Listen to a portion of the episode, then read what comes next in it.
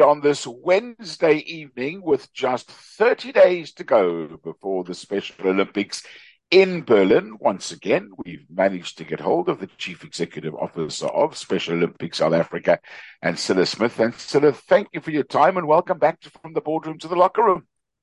Thank you so much and thank you for having me back. Really, really appreciate it.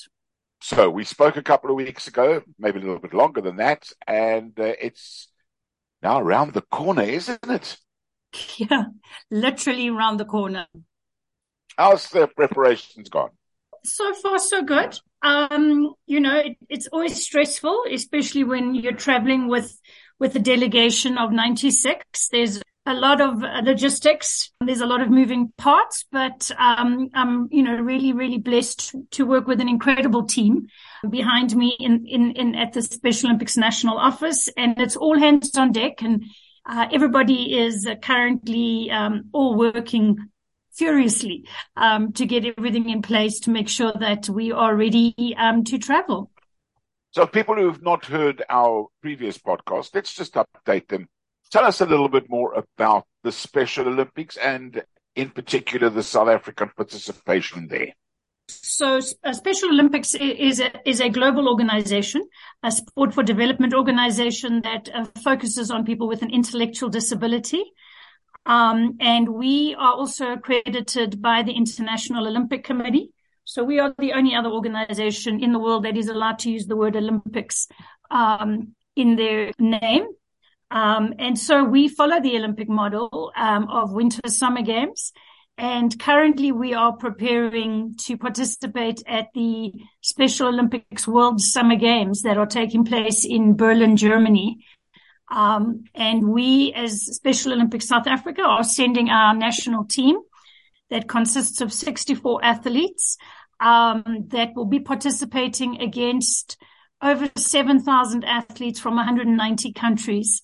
Um, so a massive, massive event taking place. It's been hailed as the biggest inclusive sporting event in the world. Um, and of course, we are incredibly excited that we will be uh, joining 190 other countries at, at this incredible competition. And I'm not trying to be uh, smart here because it's not something that I knew. It's something that I looked up.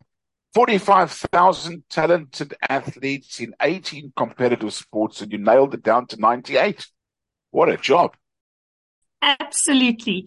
Um, I mean, I think it's been, it's been a journey and our athletes uh, compete from local all the way to provincial to national. So it is quite a process um, to select that national team. And it's not just going to this event. I mean, this is something that goes on every day throughout our beautiful country. Absolutely. As you mentioned, um, we're actually up to 57,000 um, athletes that we represent in South Africa. And obviously outside of sport, um, sport, sport is our tool, our tool for development. Um, we know that sports brings people together. And um, so from our perspective, that's our, our way of bringing our athletes together. Um, but outside of sport, we offer early childhood development. As you know, we start participating with our, with our young athletes at the ages of two. Um, and then outside of the sporting initiatives, we have um, a very big health offering. Um, we also do family support and we are the only organization in South Africa that offers inclusive sport. Um, where we pair people with and without intellectual disabilities on the same teams. So yeah, pretty much a 365 day a year operation, um, that, that we do. This is the only access that those 57,000 uh, beneficiaries, we call them athletes because we don't focus on the disability, but that is pretty much the only opportunity that many of them do have, not only to participate in sport, but to receive health care, leadership development, um, and, and many other aspects that Special Olympics offers. I'm going to ask this question out of lack of knowledge rather than trying to be clever. We have so many politically correct ways of talking to each other in this country, and I like to refer to it as like an alphabet soup that I used to have when I was a kid, because you never know from which day to which day what one and or another series of letters put together represents. So let's go to basics. What is an intellectual disability? So, an intellectual disability, it encompasses a lot. I think uh, talking about your alphabet soup, um, that, uh, you know, we, we are now moving towards, um, a more politically correct term, calling people neurodiverse. But an intellectual disability is basically, from a medical standpoint, is categorized as people with an IQ of below 70. Of course, that's really hard to identify because, you know, obviously not everybody um, gets diagnosed an IQ test. So uh, we we look at the majority of our athletes are people that are known as slow learners. So people that don't cope in a mainstream schooling environment and then would go to a special needs school.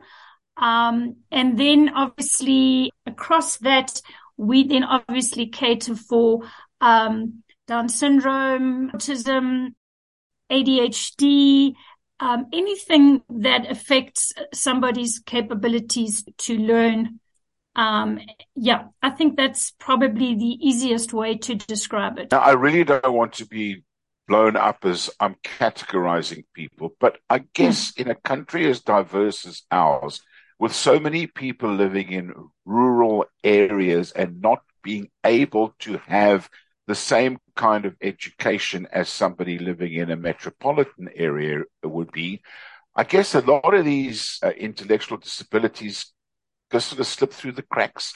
And you talk about 57,000, I'm sure there's a hell of a lot more. Oh, absolutely. Um, specifically, you know, if, uh, you know, we work, um, according to the World Health Organization's, you know, studies and criteria around intellectual disability.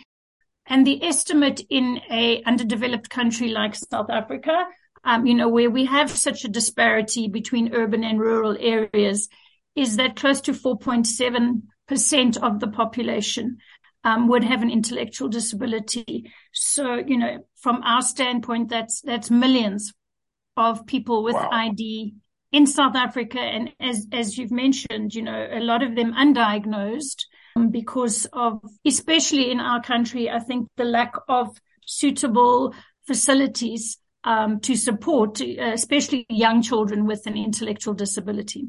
Right, let's turn our attention now to things much more pleasant to chat about. 30 days, as I say, to go, uh, 90 plus athletes, mammoth task to get these athletes just onto an aeroplane and to Berlin. It's not just a case of arrive at the airport, pick up your bags, go up the steps into the plane and off you go. Um, no, I wish it was that easy. Um, you know, again, just, just going back to our previous uh, discussion, um, again, many of our athletes come from underprivileged backgrounds, number one. Number two, you know, they're going to represent South Africa um, at a World Games against 190 countries. So I think from our perspective, it's absolutely imperative that we give them everything that they need to be able to, you know, stand next to athletes from America, from Australia, and, and feel proud um, to represent South Africa. Um, you know, and obviously a lot of these teams are coming from very well resourced countries and get a lot of support in different countries. So it's, it's really important from our side that our athletes are fully equipped, kitted out. So as an organization, we take it upon ourselves to provide absolutely everything from underwear to toiletries, um, to playing kit to casual attire to the suitcases that they're going to take on those planes. Um, so yes, it is in terms of that a, a, mammoth undertaking, but as I said, imperative for us as an organization because we believe that if our athletes feel less than um, because they don't have the right equipment or because they don't have the same resources as other countries, how can we possibly expect them to compete at their best? And all of this obviously comes down to one thing money. Last time we spoke, you were looking at adopting uh, an athlete. How's that uh, campaign gone? So we are still currently running that campaign. Um, we're halfway there in terms of adopted athletes. So we are incredibly happy with the support that we've got. Um, a lot of corporates have started coming on board. We're very excited to have gotten support from organizations such as African Bank, um, Rosa Modi, Modi, sorry, excuse my pronunciation right there, uh, are, are creating bespoke tracksuits for our team. Um, our chairperson, Dr. Mathews Phosa, in his personal capacity, has adopted two athletes. Um, and there's, there's a list, uh, you know, of, of organizations. Gift of the Givers has come on board and we are so incredibly grateful. Starbus has come on board to support. And I think in a way, um, you know, this, this just really shows that, it, that it is possible in this country for us all to come together. And, and we're, we're very proud as well as, as happy that these, these corporates have come on board. Um, you know, it shows the caliber of Special Olympics, um, and that slowly but surely, uh, more and more people are beginning to appreciate um, our national team. Um, yeah. So, very excited that this year, for the first time, um, it looks as if the National Department of Sport is coming on board, and we've been very, very lucky to actually have started to receive support um, from local government in in the provinces where our athletes are situated. I mean, I mentioned briefly um, and made it sound so simplistic about getting on an airplane, packing your bags, climbing up the stairs. We know it's not that simple, but without going into massive detail, what do you find are the most difficult things that you need to cope with? Bearing in mind that the majority of us that are listening to and myself, we're able bodied. We, we're able to do things ourselves that we take for granted every single day give us an example of, of what you what you're up against. So, I mean, I think you know pretty much an example, and and it's quite something that that's still um, not just in this situation, but in in many situations where we need um, to work with our with our beneficiaries or our athletes. That many of these, especially the youth um, coming out of school, have no um, ID documents. They okay. have no, you know, they have never been taken to get an ID document. Um, some of them have never received their birth certificates. A lot of them, especially those that are underage, um, we're un- unable to locate their parents when we need to travel in that um, they'll be living with a with a granny or an aunt. So little things like that that um, you know can cause in, incredibly long delays and a lot of frustration um, is just the simple thing of ensuring that they all have a, a valid passport by the time that we're we're ready to travel. So um, we find that at every games that that is a, a massive challenge. Um, is just ensuring that they have basic paperwork. and then I um, guess get somebody who's only ever seen a bird fly and they arrive at the airport and there's this massive jumbo jet that they're going to climb into. There must be excitement and a lot of fear as well. Yes. Um, I mean, obviously, for, for many of these athletes, it's the first time that they're leaving their environment, um, let alone leaving their province. Although they, they, they did that coming to national games, but for, for many of them, this will be the very first time that they get on an aeroplane and certainly the first time that they'll be leaving the country. So always a lot of nerves, a lot of concern. Um, if I can share just the cutest moment from um, our last games, obviously, um, just before they leave, they get their new suitcases with all their new shoes, their new toiletries, um, and so excited when they receive that. And we remember going um, into the airport to check in the luggage, and one athlete that we were traveling with to the last World Games was absolutely distraught um, that we'd taken the suitcase with all the new stuff in it. Right. And it was, it was, it, it, it really was difficult explaining that the suitcase would be um, where we where we landed, that it was going on the same aeroplane. They they really wanted to hang on to that suitcase to make sure that it was safe. Um, Wonderful story that leads me to my next question because sure. when you land in a place like Berlin, the culture shock must be incredible. How and what support systems do you take with you to help these kids? So obviously, um, firstly, before we even leave the country, um, we're very lucky that we're working very closely with the German embassy. So during the final training camp, when all of our athletes are here together, um, Johannesburg, we will have the German embassy come and do a presentation on what our athletes can expect when they reach Germany. But we also travel with very experienced coaches and a strong support team um, that is capable of assisting with any of the challenges, especially as you point out, some anxiety. For a lot of these athletes, it's the first time they're away from their families. We do have social workers that, that are on standby.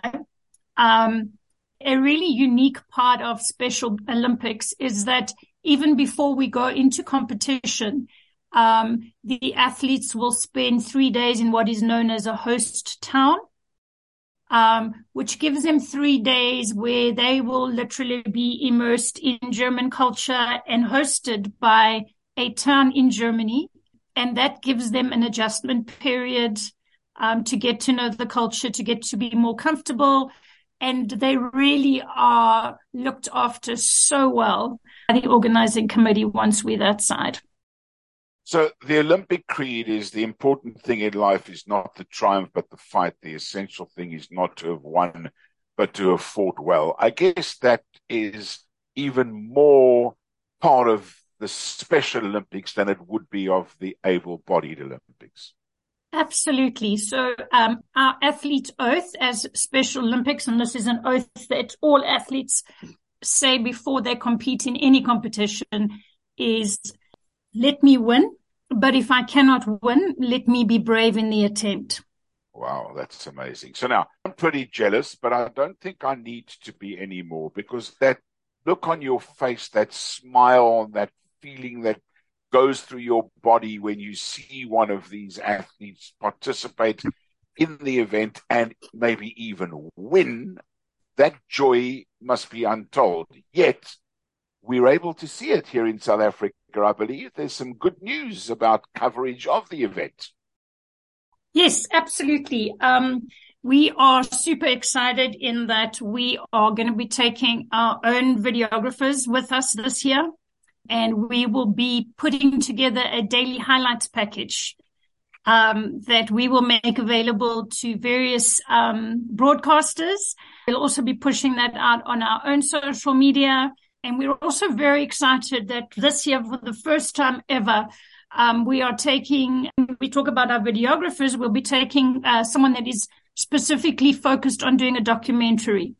Um, so we will be following two of our athletes from before they leave for games uh, all the way through their journey because we, it's such a powerful journey, as you mentioned. I mean, it's life changing, not only for our athletes, but for their families, their communities, and it really helps to change people's perceptions of intellectual disability. And I think that we are going to be so excited to share um, some of that journey and some of those incredible moments that our athletes um, and our staff and everybody who attends the games experience with everybody um, during the competition and when we get back.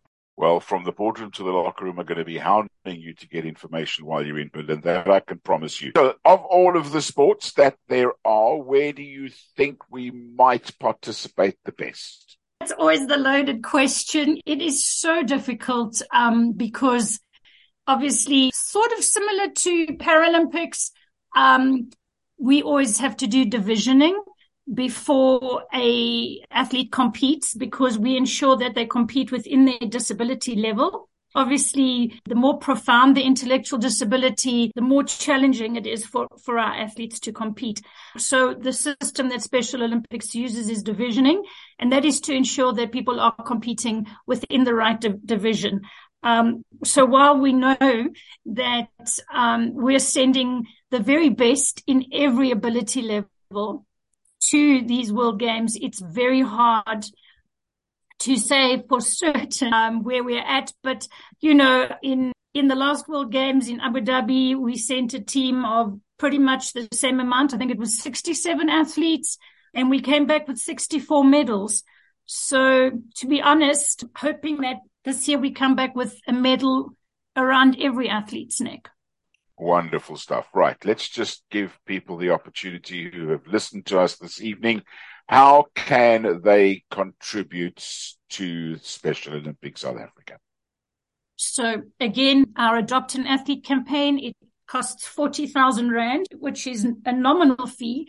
That's what it costs us as an organization to cover everything for an athlete to go across and, and compete. Um, so the call's still out there to corporates or individuals that are able to adopt an athlete can get hold of us through our Facebook page. That's the, the easiest place to go is Special Olympics South Africa on Facebook. And for those individuals and corporations who can't afford that 40,000, any amount helps um, to get this team equipped. So we have a BackaBuddy page called The Road to Berlin, and people can go on onto BackaBuddy, search for Special Olympics or The Road to Berlin, and donate there. We appreciate it. And you can be a hero to heroes. You can donate 10 Rand to building a better life for athletes with intellectual disabilities. You can take part. SMS SOSA, S-O-S-A, and your name to 38021. Change your life by changing another's. And so, Elizabeth, it's always an absolute pleasure talking to you as the CEO of the Special Olympics South Africa and as somebody who is, I'm sure, going to have some massive smiles on her face in a month or so's time when the games take place. Thank you for joining us on From the Boardroom to the Locker Room. Thank you so much. Much appreciated. So I normally leave every single night by saying, be nice to each other. Well, I've just said it, but I'm also going to say, express the activity of the Olympic movement and represent the union of the five continents because the important thing in life is not the triumph, but the fight. The essential thing is not to have won, but to have fought well. Until next time, bye for now.